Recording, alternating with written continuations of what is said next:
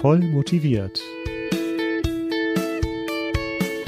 Der Musikpädagogik-Podcast von Schott Music und Christine Thielemann.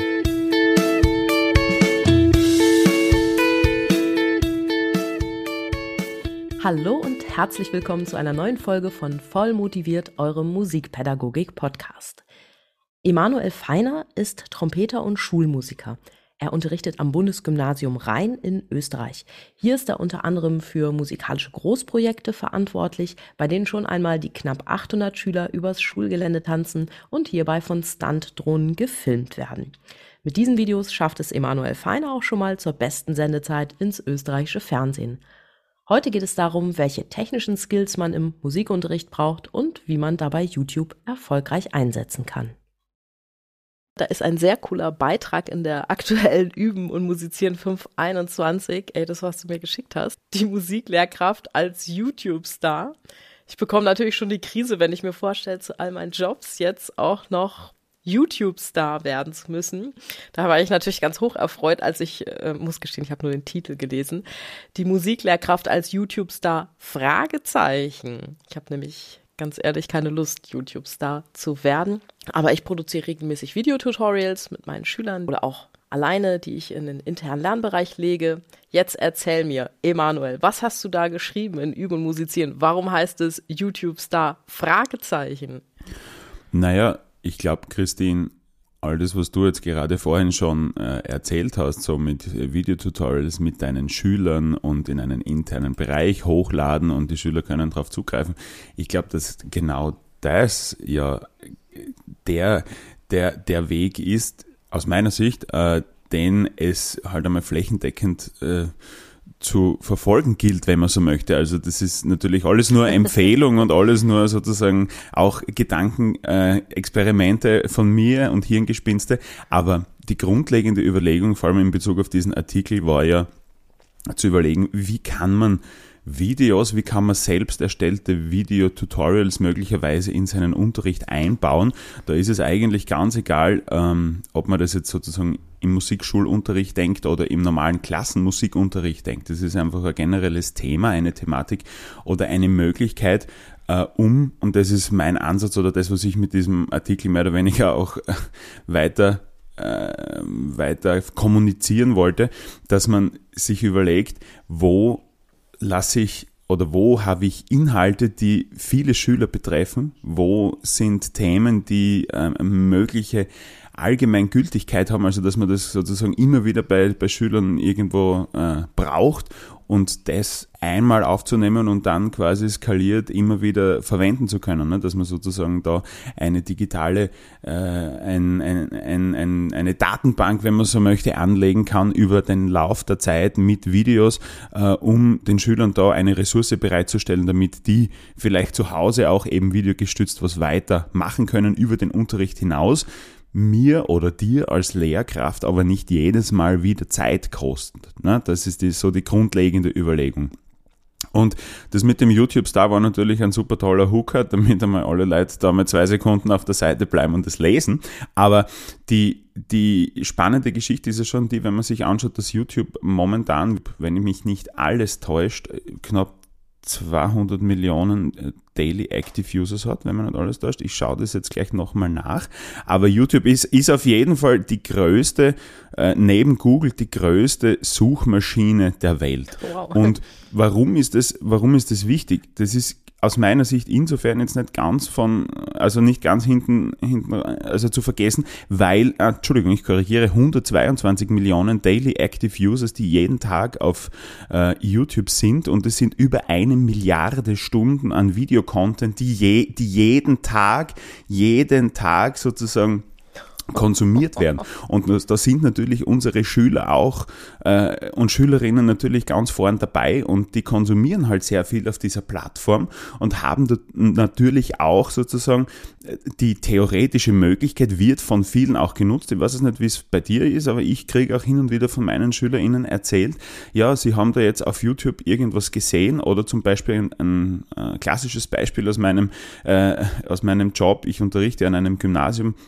am Vormittag im Klassenunterricht und wir haben so ein Pausenklavier, also in unserer Pausenhalle im Gymnasium steht so ein, so ein Pianino und, dann, und da gibt's halt die Top 3 Hits äh, des, des, des Schulpianos, das ist äh, River Flows in You äh, für Elise und der Flohwalzer und hin und wieder äh, es ist wirklich so passiert und dann gehe ich gehe ich dorthin sage, ja, hey, wo, und ich weiß, der, der ist eigentlich keine Musikerin oder kein Musiker, frage ich, wo hast du das gelernt oder wie, wie hast du dir das River Flows Video beigebracht? Ja, ich habe da so, ich habe da so ein, so ein Video auf YouTube gesehen. Genau, das ist der Punkt. Und das, also was ich damit eben sagen möchte, ist, das ist eine Möglichkeit und die Kinder nützen scheinbar wirklich aktiv sozusagen diese Möglichkeit von diesem Format. Also das ist jetzt, jetzt nicht als Konkurrenz zu sehen, aber dieses Format, etwas sich über ein Video selbst beizubringen, wenn die Motivation groß genug ist oder der innere Antrieb, dann kann man mit so einem Video relativ viel in Eigenregie einfach weiterbringen. Und wenn man das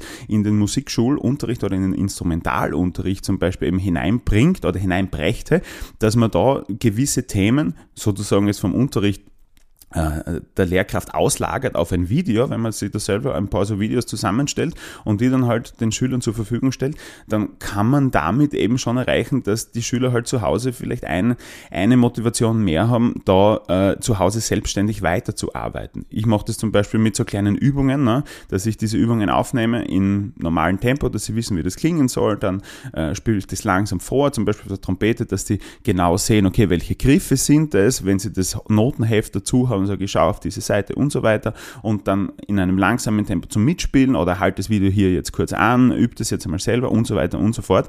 Das äh, hier sozusagen, ja, der Schüler oder die Schülerin, wenn es halt nur einmal in der Woche in der Stunde ist, trotzdem zu Hause allein mit dem Video jetzt schon mal noch einen Anknüpfungspunkt an den Unterricht hat. Und da sind wir natürlich noch weit entfernt von, hallo Leute, hier herzlich willkommen zu meinem neuen Video und lasst unbedingt ein Like da und schreibt auch in die Kommentare, wenn es euch gefallen hat und abonniert den Kanal, nicht vergessen die Glocke drücken. Das ist natürlich jetzt damit im ersten Schritt nicht gemeint, sondern äh, dahinter steht halt wirklich diese Idee, dieses Format des Videos oder des, wie du es auch schon gesagt hast, des Tutorial-Videos äh, in diesem Kontext einfach zu etablieren.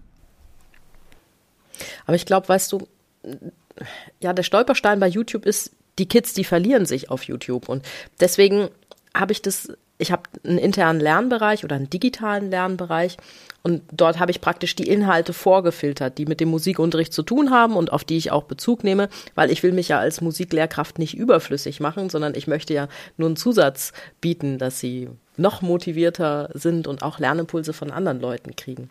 Hast du da irgendwie, machst du das auch so mit einem internen Bereich oder hast du da so eine Mediathek angelegt, wo die da reinschauen können, die Schüler?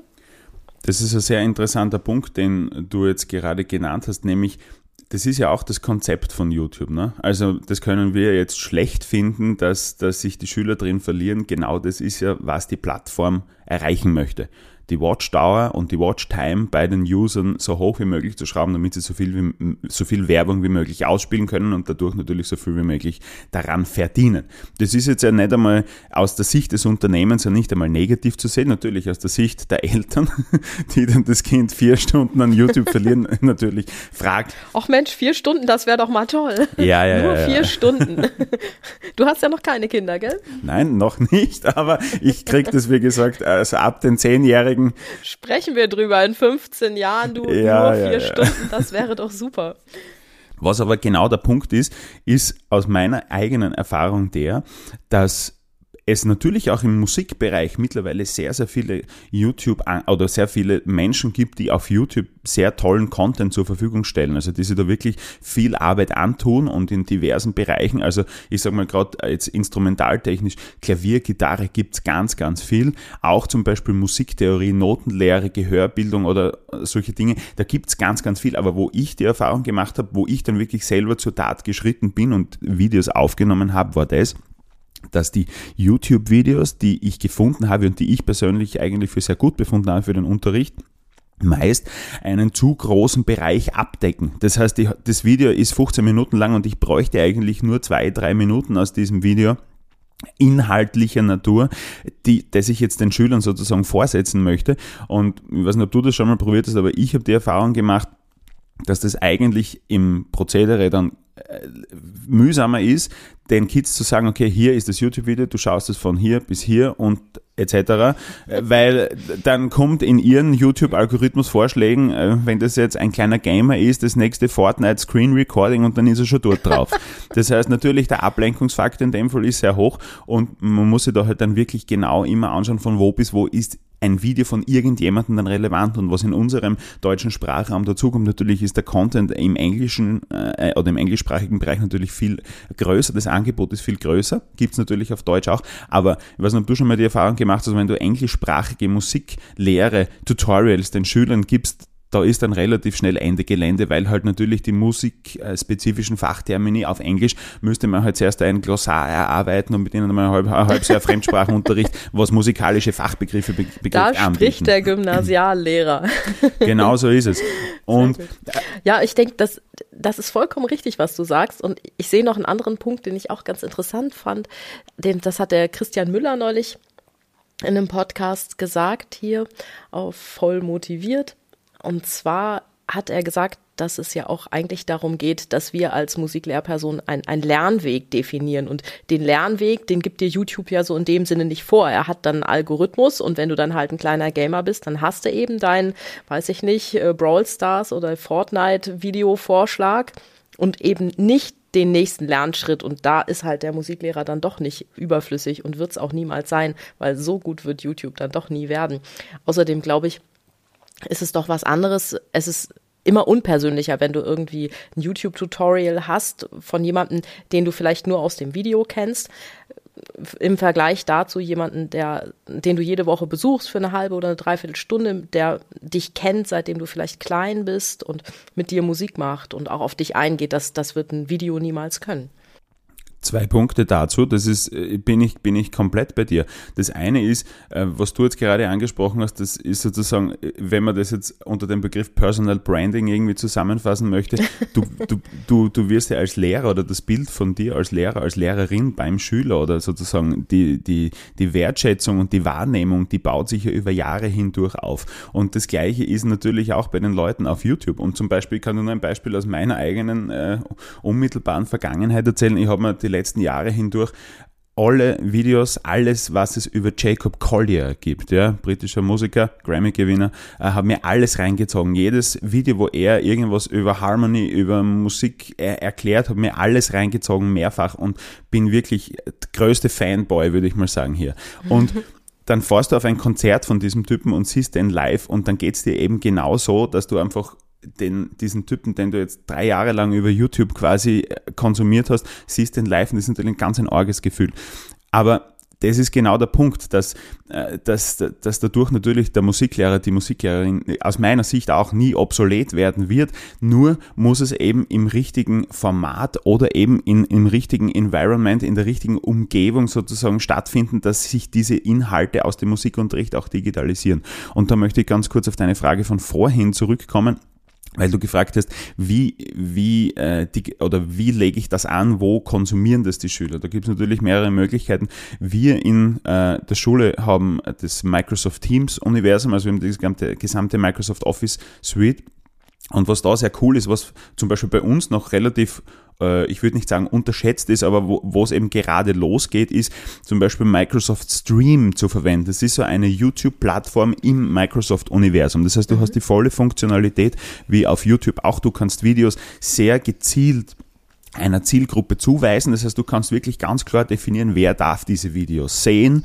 Äh, du, du hast natürlich die ganzen anderen Sachen auch, äh, wie keine Ahnung, dass automatisch Untertitel eingeblendet werden und so weiter und so fort. Und das hat halt den großen Vorteil, dass ich Videos dort hochladen kann und wirklich den einzelnen Personen oder Personengruppen, Personenkreisen zuweisen kann, dass sie das sehen können. Und das gleiche mache ich auch mit Schülervideos. Also da gibt's dann von mir ein Tutorial, wie lade ich ein Video auf Microsoft Stream hoch und äh, stelle so ein, dass quasi nur ich als Lehrperson das sehen kann und nicht jetzt zum Beispiel die ganze Schule oder die ganze Klasse, was auch immer, was aus meiner Sicht ein sehr, sehr wichtiger Punkt ist, was die Vertrauensbildung einfach zwischen SchülerInnen und Lehrer äh, oder Lehrpersonen betrifft, einfach, dass, äh, dass Schüler, wenn die mal selber Videos dann produzieren, dass sie mal wirklich zuerst wissen oder das Gefühl haben, das sieht jetzt nicht die ganze Welt sofort und, und traue mich dadurch auch sozusagen mich selbst äh, vor der Kamera zu öffnen oder zumindest das Lied zu spielen oder was auch immer. Also die Erfahrung habe ich gemacht, wenn man das sehr klar und sehr, ähm, ja, sehr klar kommuniziert im Vorfeld, wirklich, dass der Schüler weiß, die Schülerin weiß, das sieht jetzt einmal nur der Lehrer, die Lehrerin und das ist nicht öffentlich und da geht es jetzt wirklich nur darum, jetzt irgendeinen Prozess sozusagen hier zu befeedbacken, dann, dann öffnen sich auch Schüler da relativ schnell für diese Thematik und, und werden auf einmal vor der Kamera äh, so, wie man sie vielleicht im Unterricht noch gar nicht gesehen hat. Also das ist, das ist ganz spannend. Ne? Dann, dann ist dann, hallo und ich präsentiere euch heute mein Instrument, ich spiele Schlagzeug und ich habe hier ein, ja, wirklich, also sitzt, sitzt zwei Monate im Unterricht und hat man das Gefühl, okay, da muss man irgendwie eine andere Strategie fahren, dass man die irgendwie in den Unterricht einbezieht sieht und dann schaltet jetzt aus die Videokamera rein und spielt am Schlagzeug und das ist, als, als wäre das das Normalste der Welt, vor der Kamera jetzt da Schlagzeug zu spielen, was ich mich mit 15, 16 Jahren vielleicht gar nicht getraut hätte, aber eben weil zu unserer Zeit das YouTube auch nicht so omnipräsent war zum Beispiel. Stichwort Videotutorials selbst produzieren.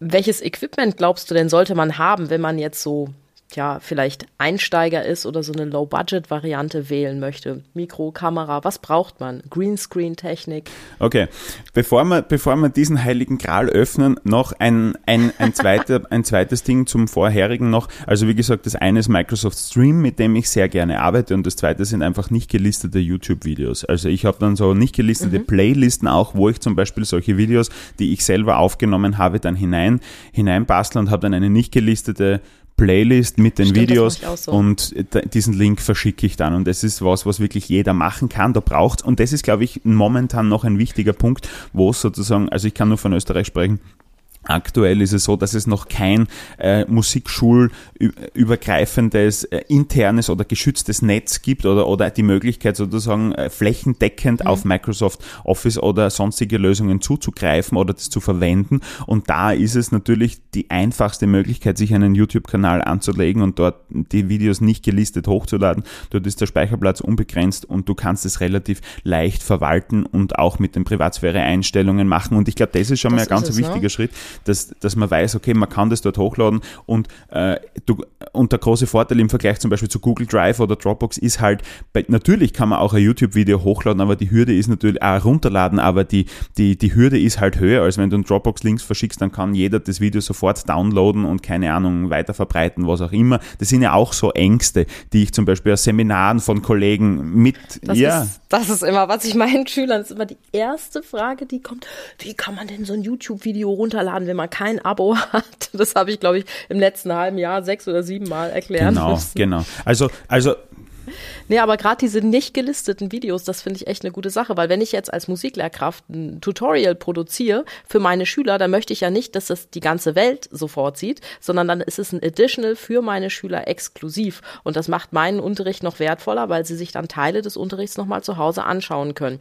Aber da ich ja von der ganzen Welt nicht für Trompetenunterricht bezahlt werde, möchte ich das natürlich auch exklusiv für meine Schüler, für meine Kunden machen, wenn du so willst. Absolut richtig. Und natürlich könnte man jetzt da jetzt in der Fanciness noch einen Schritt weitergehen und dann diese, äh, diese YouTube-Links, diese nicht gelisteten YouTube-Links hinter einen QR-Code oder hinter einen Link-Shortener packen, was für dich als Lehrkraft wieder den Vorteil hat, dass du tracken kannst, ob derjenige den Link überhaupt aufgemacht hat. ja? Also wenn ich mit bit.ly hier einen, einen, short, einen geschorteten Link ähm, äh, sozusagen anlege und der heißt jetzt bit.ly slash Christine Clark 1 ja? und die Christine kriegt, kriegt meinen Link und dann hat der nach eineinhalb Wochen noch immer null Aufrufe, dann werden wir uns vielleicht einmal zu einem Feedbackgespräch zusammensetzen in der folgenden Trompetenstunde. Sehr super. Ich habe ein Webinar gehalten vor, ach, muss so ein Jahr her gewesen sein. Und da habe ich das Handout in, in QR-Format gegeben. Und ähm, es war ganz klar besprochen, ja, ja, wir machen das Webinar, es wird nicht aufgezeichnet und so. Ich habe jetzt neulich, habe ich gedacht, ah, jetzt könnte ich einmal diesen QR-Code wieder löschen, weil kostet ja auch irgendwie viel Geld, wenn du da irgendwie 500 QR-Codes laufen hast. Und dann denke ich, hä, komisch, der hat ja immer noch Zugriffe und zwar nicht wenig. Ne? Was heißt, jemand muss ja das irgendwie aufgezeichnet haben, wie auch immer, und das irgendwem noch zeigen. Und dieser, das sind, also ich meine, wenn du, wenn du 200 Zugriffe pro Monat auf einen QR-Code hast, das, das, keine Ahnung, wo das läuft. Ich muss das echt mal suchen, ob ich da irgendwo, zumindest mal in der Musikpädagogik jetzt so halb viral gegangen bin. Ja, das ist genau, das ist genau das Ding. Und da kann man, glaube ich, wenn man dann schon so weit ist, dass man Videos produziert hat oder die schon irgendwo online hat, das wirklich auch äh, sozusagen äh, hübsch weitergeben in Form von einem QR-Code oder einem geschorteten Link, weil so ein YouTube-Short-Link, YouTube .tube oder jut.u äh, slash irgendwas Großbuchstaben, Kleinbuchstaben. Das ist zum Beispiel auch sowas, äh, wenn man einen Schüler einen Link abschreiben lässt, da passiert einmal sicher ein Fehler. Das geht gar nicht. Und was passiert? Im schlimmsten Fall äh, meldet sich der nicht und kommt in der nächsten Woche und du bist natürlich voll äh, enthusiasmiert und voll motiviert und, und, und glaubst, er hat das jetzt siebenmal angesehen und dann kommt, ja, aber ich konnte den Link nicht öffnen, da war was falsch. Ne? Ich arbeite ja immer mit digitalen Kanban-Boards, da kannst du das dann auch einsetzen. Das finde ich mal auch eine ganz witzige Sache. Habe ich gerade notiert für mein neues Üben und Musizieren Spezial, wie es mit digitalen Kanban-Boards funktioniert zu, zu dem Thema habe ich zum Beispiel auch im Herbst ein, ein, ein so eine App-Review geschrieben, eben mhm. äh, bei Üben und Musizieren über Trello. Das ist ah, eine, ja, ja, das cool. ist also auch so eine, eigentlich eine To-Do-Listen-App, die ich auch für äh, ein digitales ähm, Schülerheft sozusagen missbrauche, also wo quasi die einzelnen Stunden als einzelne Karten einfach dort aufgelistet sind. Und dort kann man eben auch alles digital hineinschreiben, ist eine super Geschichte. Trello, äh, Theodor, Richard, Emil, Doppel-Ludwig, äh, Otto, buchstabiert, wer das jetzt nur hört. Aber das, also wenn man so auf der Suche nach so einem digitalen, da gibt es mittlerweile, wie du richtig gesagt hast, da gibt es wirklich super Dinge, äh, auch so Mitschriften oder, oder ebenso Links und alle möglichen Notizen digital mit den Schülern zu teilen. Aber zu deiner ursprünglichen Frage zurück, was das Equipment betrifft. Die ist ja, die, wie wir beide, liebe Christine, ja wissen, das ist wahrscheinlich die meistgestellteste Frage bei Seminaren, wenn es um Video, wenn es um digital unterrichten geht, wenn es um all diese Dinge geht, die da seit eineinhalb Jahren durch äh, Covid irgendwie in den Mittelpunkt gerückt sind. Und das Schwierige an der Sache mit den, mit den Devices ist ja, wenn ich, wir sitzen da jetzt ja in einem wunderschönen Zoom-Meeting und wenn ich mir dein Setup anschaue, da wird's mir, äh, da, da freue ich mich, da geht mein äh, digitales Musikpädagogenherz ja wirklich auf, weil da ist so viel schönes Equipment in deinem, in deinem Ding irgendwie da, in deinem äh, Videofenster vom Mikrofon über das iPad Pro mit einem angesteckten Mikrofon ist ja herrlich. Aber die Frage ist ja immer die, was brauche ich und was ist sozusagen der kleinste mögliche äh, Equipment-Aufwand, der mich nicht zum Verzweifeln bringt. Also ich habe wirklich in den letzten Monaten wirklich einige solcher Seminare auch geben dürfen, wo es um diese Thematik geht. Was braucht es wirklich? Was ist fancy und was ist zwar in Hollywood super, aber für unseren Zweck als Musiklehrperson sozusagen eigentlich ein völliger Overkill. Und das ist natürlich äh, äh, eine wichtige, schwierige Frage, weil ich selbst in meinem equipmenttechnischen Glashaus habe natürlich leicht sprechen, weil natürlich viel da ist und du bist ja auch super bestens ausgestattet. Was sagt man jetzt Leuten, die in diese Thematik reinfinden möchten oder die motiviert sind, da etwas zu machen, aber sozusagen noch nicht bei Thomann beim großen T eingekauft haben? Uppala, jetzt habe ich Werbung gemacht, Entschuldigung. Na, aber ich leg was drüber. okay, alles klar. Äh, also wer noch nicht kaufen Sie beim Händler Ihres Vertrauens um die Ecke. Kaufen Sie beim Händler regional ihres Vertrauens. Ähm, und jedenfalls, was braucht's? Und ich glaube, man muss da wirklich differenzieren und ich habe das immer jetzt äh, für mich sozusagen so eine Lösung oder so einen Argumentationsweg gefunden, dass ich sage, okay, was ist ein Video, das nur in einem internen Verfahren oder in einem internen Prozedere, in einem internen Gebrauchs in einer internen Gebrauchssituation bleibt und nie das Licht der Öffentlichkeit erblickt, da reicht es wirklich komplett ein Handyvideo zu machen. Also sozusagen einmal zu differenzieren, produziere ich jetzt in meinem Unterricht so etwas wie ein Gold Nugget, wenn man so möchte, also quasi ein, ein, ein Video, das ich herzeigen möchte, ein Video, das ich veröffentlichen möchte, wo ich möchte, dass mir die Leute dann auf die Schulter klopfen, weil es so toll geworden ist, oder möchte ich nur ein Video äh, produzieren, in dem Fall einfach nur auf Record drücken, damit der Schüler das zu Hause nachvollziehen kann, sich vielleicht einfach nur die Griffe abschauen kann. Oder wenn ich jetzt an so ein Klaviervideo denke, dass ich mir einfach nur noch einmal den Fingersatz äh, live quasi anschauen möchte, beziehungsweise vielleicht bei Akkorden, wenn es jetzt zum Beispiel im, im Klavier Akkordspiel oder wenn es ein bisschen in den Jazz hineingeht, ja, wie, wie lege ich dieses Voicing? Und natürlich, das kann ich mir in einem 17-minütigen Jazz-Piano-Tutorial auf YouTube auch anschauen, aber das verliere ich halt 17 Minuten meines Lebens. Ja, das heißt, aber ich meine, die Aufmerksamkeit ist, ist also mehr als drei Minuten schaut sich kaum jemand ein Video an, oder? Finde ich auch. Und deswegen ist einmal der erste Schritt oder sozusagen die, die erste Hürde, das erste Mal hier äh, etwas abzubauen an Ängsten oder an Vorurteilen, ist einfach wirklich, stell das Handy auf und mach ein Video. Und wenn ich da ganz kurz äh, ausholen darf, wie ich zu dieser ganzen Thematik gekommen bin.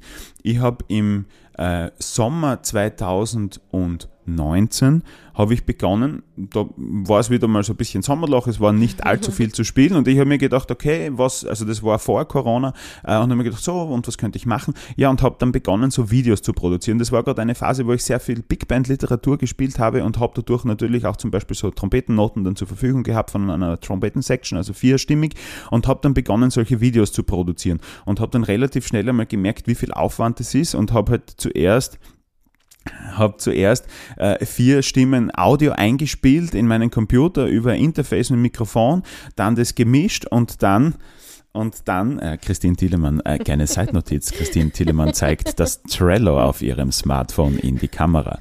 Und habe dann begonnen, hier diese Audiospuren aufzunehmen und dann vier Videos aufzunehmen, jede Spur und dann diese vier Videos zusammenzuschneiden am Computer und dann daraus ein Video zu basteln. Fakt ist, ich habe dann irgendwann gemerkt, okay, wenn ich ein Video produziere, dauert es circa eineinhalb Stunden und da war ich schon relativ schnell mit Audio aufnehmen, Audio schneiden, Audio bearbeiten, Video aufnehmen dazu, Video synchronisieren, äh, Video Videos schneiden und dann das Ganze hinauszuladen. Also kann man sagen, zwei Stunden Aufwand für ein eineinhalbminütiges Video. Und da war dann für mich schon mal so die Überlegung, okay, das ist eigentlich schon relativ viel Zeit, die da drauf geht. Und aber was ich dabei gelernt habe, sind eben so diese, wenn man so möchte, diese Basics von wie positioniere ich mich vor einem Video, dass es relativ cool ausschaut, wie muss ich mein Instrument halten, damit überhaupt das Relevante zu sehen ist und so weiter und so fort.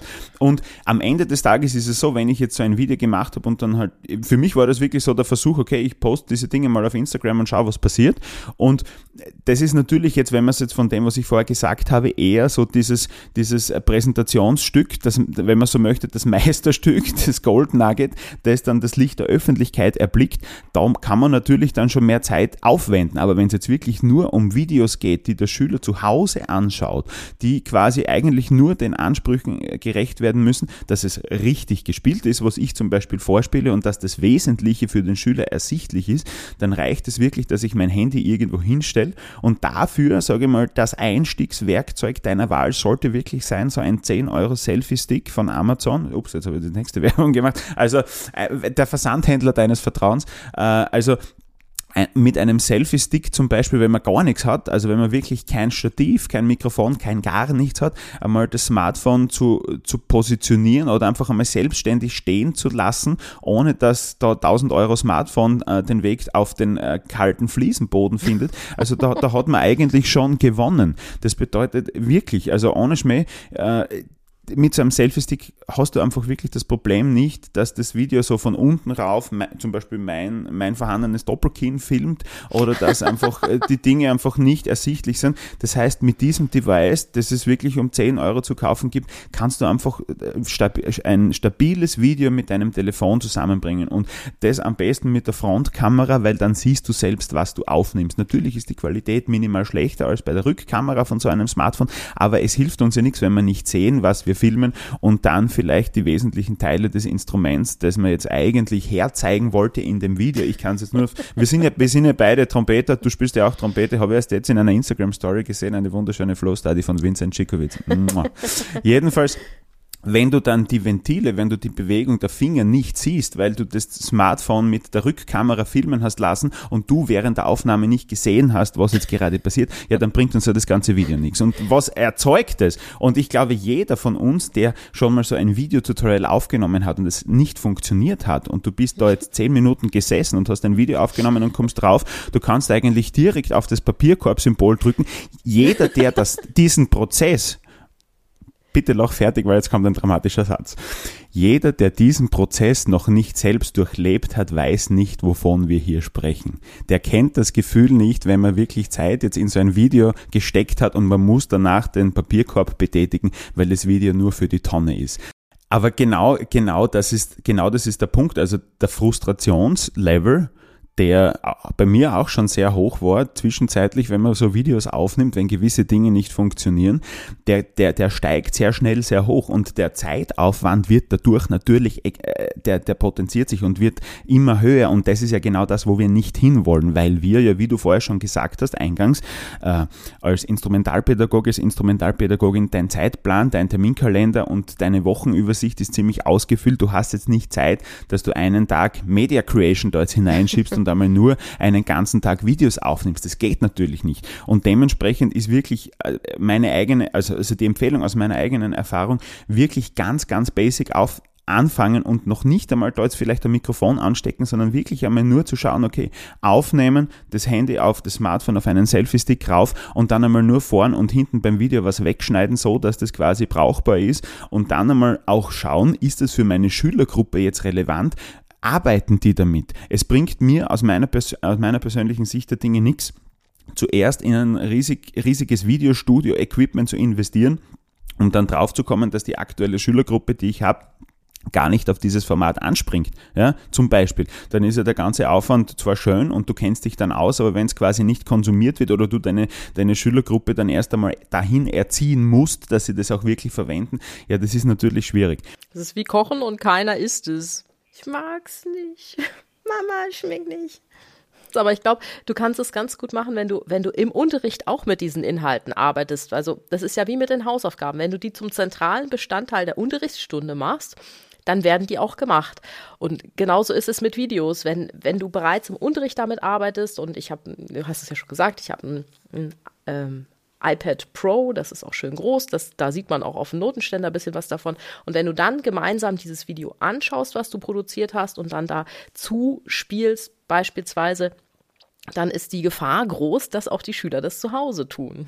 Absolut. Und genau, genau das ist der Punkt, dass, dass diese Videos, die du da vielleicht produzierst, du musst, ich glaube, und ich mache das ja auch dann, ich schaue die dann auch im Unterricht noch einmal an, weil irgendwer hat sicher nicht angeschaut. Eine kleine Anekdote aus meinem letzten Jahr, ich habe das ja geschickt, ich, ich, es gab letztes Jahr also diesen TikTok-Trend TikTok-Trend Jerusalemer Dance Challenge. Und ich ja, habe mit, mein, so hab mit, meiner, hab mit meiner Schule so ein, so ein Video produziert, eigentlich sehr, sehr, also auf sehr, sehr hohem Niveau und sehr, sehr aufwendig, sehr professionell. Wir haben ca. 800 SchülerInnen in der Schule und ich habe ein Dance Challenge Tutorial Video gemacht. Also ich habe mich selber dorthin gestellt am Vormittag und habe diese Tanzschritte in einem Tutorial Form sozusagen aufgenommen und Schritt für Schritt erklärt, weil zum Beispiel da ist genau das gleiche Problem.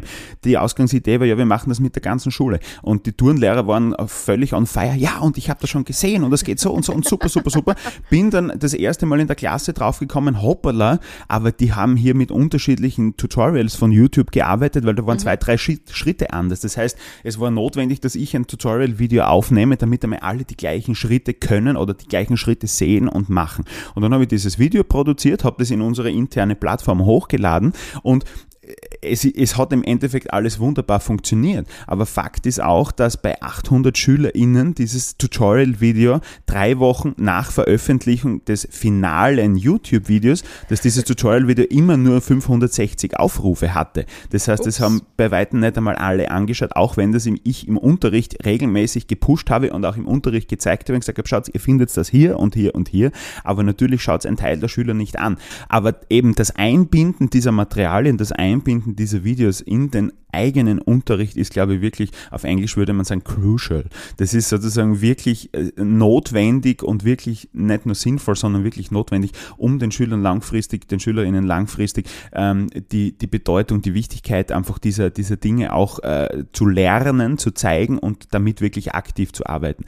Jetzt waren wir ja gerade beim Equipment. Du hattest ja den Selfie-Stick genannt. Mikrofon finde ich jetzt eigentlich auch noch ganz schick, weil damit ist das iPhone schnell gepimpt. Oh, iPhone. Also das ähm, Smartphone ist schnell gepimpt, wenn man da ein, ein Mikrofon reinsteckt. Die Soundqualität finde ich viel, viel besser. Und ich glaube, so ein kleines Mikro, das kostet jetzt auch nicht alle Welt, oder? Genau so ist es. Du hast jetzt gerade das böse Wort mit dem Apfel genannt. Mhm. Ähm, wenn wir da ganz kurz drauf, drauf eingehen, weil da gibt's auch immer noch ganz, ganz viele, ich würde nicht sagen Vorurteile, aber so Halbwahrheiten, die da kursieren. Wichtig, glaube ich, ist wirklich heute zu sagen, Stand 2021, du kannst mit jedem Smartphone äh, Videos aufnehmen und wirklich gute Videos aufnehmen. Das Kriterium Nummer eins, was jetzt die Videoqualität betrifft, ist einfach das Licht, ist die Helligkeit, ist, dass genügend Licht da ist, weil egal ob Apfel oder nicht Apfel, wenn du in einem dunklen Raum das aufnimmst, dann wird die Videoqualität immer schlecht sein, egal welche Vorwahl da auf deinem Handy drauf gedruckt ist. Und das zweite ist, dass es mittlerweile, und das war zum Beispiel lange Zeit für mich so ein Totschlagargument, dass es in der Welt mit dem angebissenen Apfel halt die Möglichkeit gegeben hat, zum Beispiel Videos über eine Funktion bei Apple, die nennt sich AirDrop, halt wirklich Dateien zwischen den einzelnen Geräten komplett nur mit einem Knopfdruck über so ein simultanes äh, WLAN-Protokoll oder wie auch immer immer. Das bedeutet, du drückst auf dem iPhone auf AirDrop und das geht einfach über die Luft direkt auf deinen Computer. Das finde ich ja super. Ich liebe dieses AirDrop. Ich mache das wirklich mit jedem Schüler, der, der ein iPhone hat. Solche Features gab es lange Zeit für alle anderen Hersteller oder in der Windows-Welt nicht. Das gibt es angeblich dort jetzt auch schon, beziehungsweise so File-Transfer-Möglichkeiten, die sehr einfach sind. Aber kann ich was von meinem iPhone auf ein, meine, beispielsweise ein Samsung-Handy airdroppen?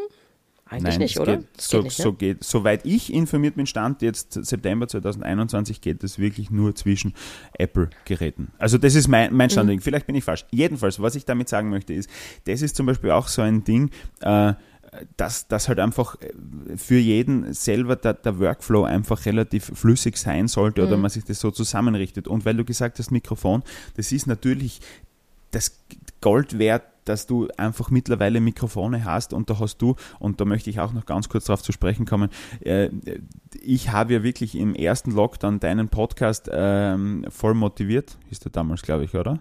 War das das Märzprojekt? Jedenfalls jede Folge, jede Folge binge gehört und, und wirklich äh, da an, an euren, an deinen und an Max Lippen quasi gehangen, weil es wirklich jedem aus der Seele gesprochen hat und wofür ich auch immer noch sehr, sehr dankbar bin. Fakt ist, äh, Mikrofone für solche ähm, Devices sind natürlich super. Was hier aber meine Erfahrung jetzt der letzten Jahre ist, dass es wirklich auf das Instrument ein bisschen sozusagen ankommt, wie sinnvoll jetzt wirklich so ein Aufsteckmikrofon ist oder ob man, wenn man jetzt wirklich qualitativ ein neues Level beschreiten möchte, nicht wirklich in Richtung äh, Audio-Interface und Mikrofon für den Computer gehen muss, weil zum Beispiel gerade das äh, Trompete, also Instru Instrumente mit einem sehr, sehr hohen Schalldruck, ja, also zum Beispiel Trompete und Posaune, die, die, die sehr direktional und sehr, sehr hohen Schalldruck am Instrument verursachen, äh, am Mikrofon verursachen, da wirklich solche kleinen Mikrofone, wenn es jetzt wirklich um ho hohe Qualität geht, das relativ schnell an die, an die Grenzen bringen kann.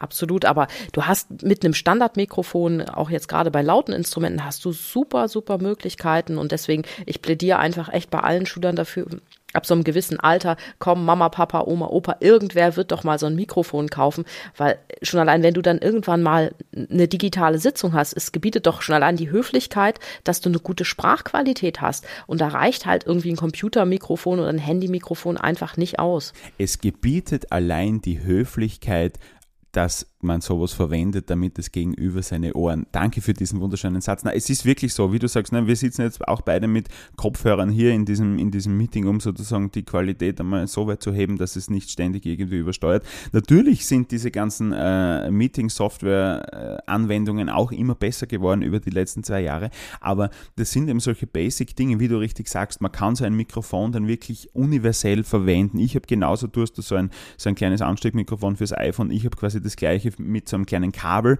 ja, aber das ist super cool, du kannst so dann Kopfhörer anstecken, du, du kannst diese Dinge wirklich äh, multi universell, das ist kein Wort, aber du kannst sie universell wirklich verwenden und wirklich großes Plädoyer für solche, für solche Dinge, wenn man sich sozusagen nicht sowieso noch weiterentwickeln möchte. Und da ist es halt wirklich so, dass es nach oben hin und, und im Fanciness-Level der Equipment und der Audiotechnik sozusagen natürlich keine Grenze gibt, aber ich glaube schon, ein fixiertes oder ein, ein stabil stehendes Smartphone mit einem angeklippten Mikrofon, das ist sicher der wünschenswerte Zustand, wenn man jetzt an, an Online-Heimunterricht oder eben auch an die Aufnahme von solchen Videos denkt. Wenn du jetzt zum Beispiel äh, ein Instrument wie Klavier zum Beispiel hast oder ein Instrument, das jetzt, äh, ist ja zum Beispiel bei uns TrompeterInnen schon das Problem, du, man, ich arbeite auch sehr gern mit solchen Lavalier-Mikrofonen, also das, was die Nachrichtensprecher sozusagen angeklippt haben, weil das für die Sprache eigentlich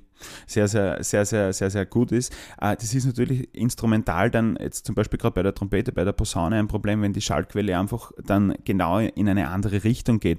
Beim Instrument wie beim Klavier zum Beispiel würde das schon reichen, weil das, das strahlt in alle Richtungen so ab, dass es da schon äh, auch reichen mhm. kann, nur so ein Lavalier-Mikrofon sich selber ans, ans, Hemd oder an die Bluse oder an das Poloshirt zu stecken und das Ganze klingt schon äh, um, um eine Spur besser. Ja. Also da wirklich ausprobieren und, und, und hier mal ein bisschen einkaufen oder auch, wie du es schon gesagt hast, auch selbst einmal auszuprobieren, wie klingen Mikrofone. Ich habe einen sehr, sehr ambitionierten Kollegen, der hat sich voriges Jahr wirklich alle Mikrofone, alle USB-Mikrofone äh, liefern lassen, da mal durchprobiert, was klingt für das Instrument, ja wirklich, was klingt für das eigene Instrument jetzt in so einer Zoom-Session am besten und ist dann draufgekommen, da gab es ein 20 Euro USB-Mikrofon, was für die Anwendung mit der Konferenzsoftware zum damaligen damaligen Zeitpunkt wirklich das beste Preis-Leistungs-Verhältnis raus, äh, rausgebracht hat. Und das heißt, du hast ein Mikrofon plus Stativ um 39 Euro.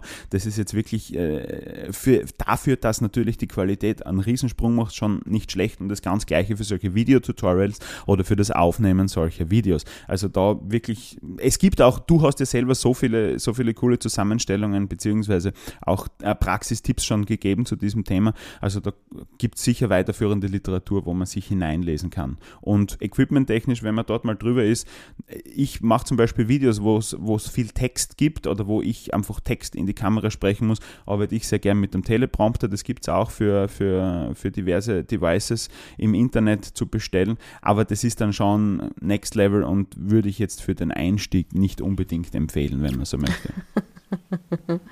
Teleprompter.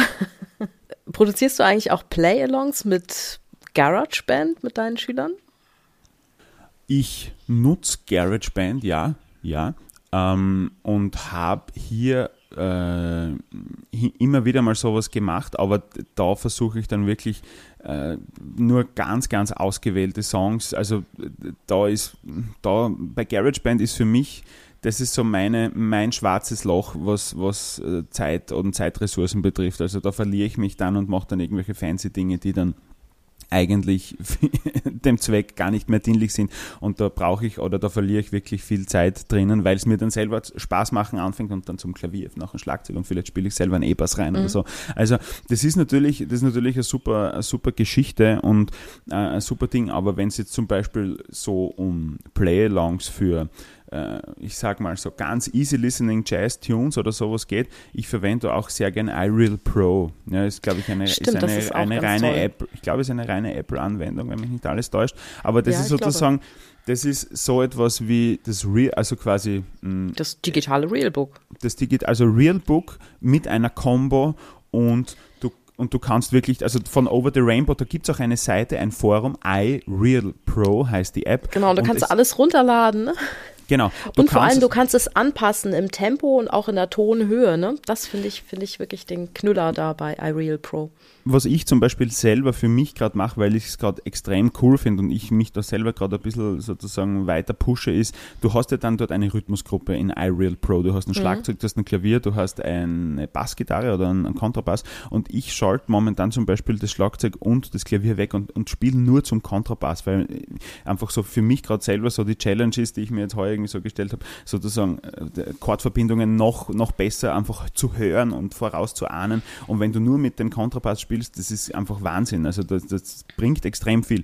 Kann man wirklich nur empfehlen. Also da gibt es schon sehr, sehr viel vorgefertigt. Da gibt es auch solche ähm, Leader-Packs zum Beispiel, die du auf so einem Forum runterladen kannst für Brazilian, Kuban, äh, irgendwas und die 1300 Jazz-Standards und Weihnachtslieder und, und, und, und Pop-Songs und Pop-Balladen. Aber es ist gratis. Wenn du erstmal die App gekauft hast, ist das alles gratis. Genau so ist es. Die kostet auch jetzt nicht die Welt, sage ich mal. Natürlich. Und das ist schon auch ein Punkt, wenn, wenn man das dann alles zusammenrechnet und dann gibt es noch Apps, wo du äh, im iPhone irgendwie aufnehmen kannst und alle Filmparameter äh, einstellen kannst. Das wäre Filmic Pro, kostet 15 Euro. Also äh, es summiert sich dann jetzt für, einen, für einen mhm. Lehrer vielleicht schon, aber ich nehme das zum Beispiel alles in die Steuererklärung hinein und dann bringt mir das zu. Na, ist ja, muss man ja wirklich auch sagen, wenn du da hunderte Mein Steuerberater flucht ja so. schon.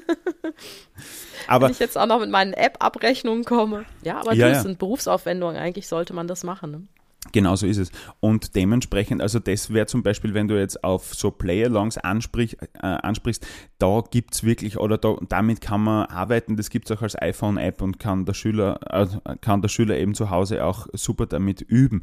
Ähm, und spart mir sozusagen äh, den, die Selbstproduktion. Also da versuche ich schon relativ materialökonomisch zu fahren. Play Store? Gibt es das auch im Play Store? Moment. Klick, klick, klick. Ich habe ja extra ein Samsung-Tablet gekauft, um jetzt auch äh, den Schülern da Informationen aus erster Hand geben zu können, was Samsung betrifft. Das ist natürlich auch ein wichtiges Thema. Es gibt im Google Play Store iReal Pro für 14,99 Euro zum Runterladen. Also schaut gut aus. Perfekt. Ja, dann lade ich das gleich mal. Gibt es, wie gesagt, scheinbar wirklich für, für, für alle Devices und ist wirklich ein super tolles Tool, um mit solchen. Du kannst es auch transponieren, also du kannst dort alles machen damit. Du kannst die einzelnen Lieder dann transponieren in andere Tonarten, du kannst es schneller, langsamer machen, du kannst auch ein, einzelne Akkorde editieren. Ja? Zum Beispiel, wenn das jetzt zu fancy Upper Structure, irgendwas Chord Progressions sind, kann man für, für Schüler das auch noch runterleveln und runternivellieren, wenn man möchte. Also ein, ein super Tool für die ganze Geschichte. Genau. Weißt du, was ich ja jetzt immer mache mit Schülern, ist, ich arbeite mit, mit Looping-Apps. Also ich arbeite mit Loops im Unterricht, weil Ja. ich das ganz toll finde, weil sie, sie tauchen dann so sehr ein in ihr Musizieren und es ist immer wieder das Gleiche. Es wird wieder wiederholt, diese Muster werden gefestigt und ich habe die Erfahrung gemacht, die haben unglaublich Spaß, wenn sie so Stimme für Stimme einspielen und dann immer eine andere Stimme dazu spielen können und dann auch mal gucken, wie klingt's, wenn ich das eine oder andere lauter oder leiser stelle oder das ein oder andere ausblende und die werden, die werden richtig schnell gute Looper. Da, gerade dafür ist GarageBand natürlich äh, Wahnsinn. Ne? Also das ist, das ist dort wirklich extrem cool. Da gibt es auch sehr, sehr, sehr, sehr viel gute Sachen. Auch da gibt es Pendants zu, äh, zur, zur Samsung-Android-Welt.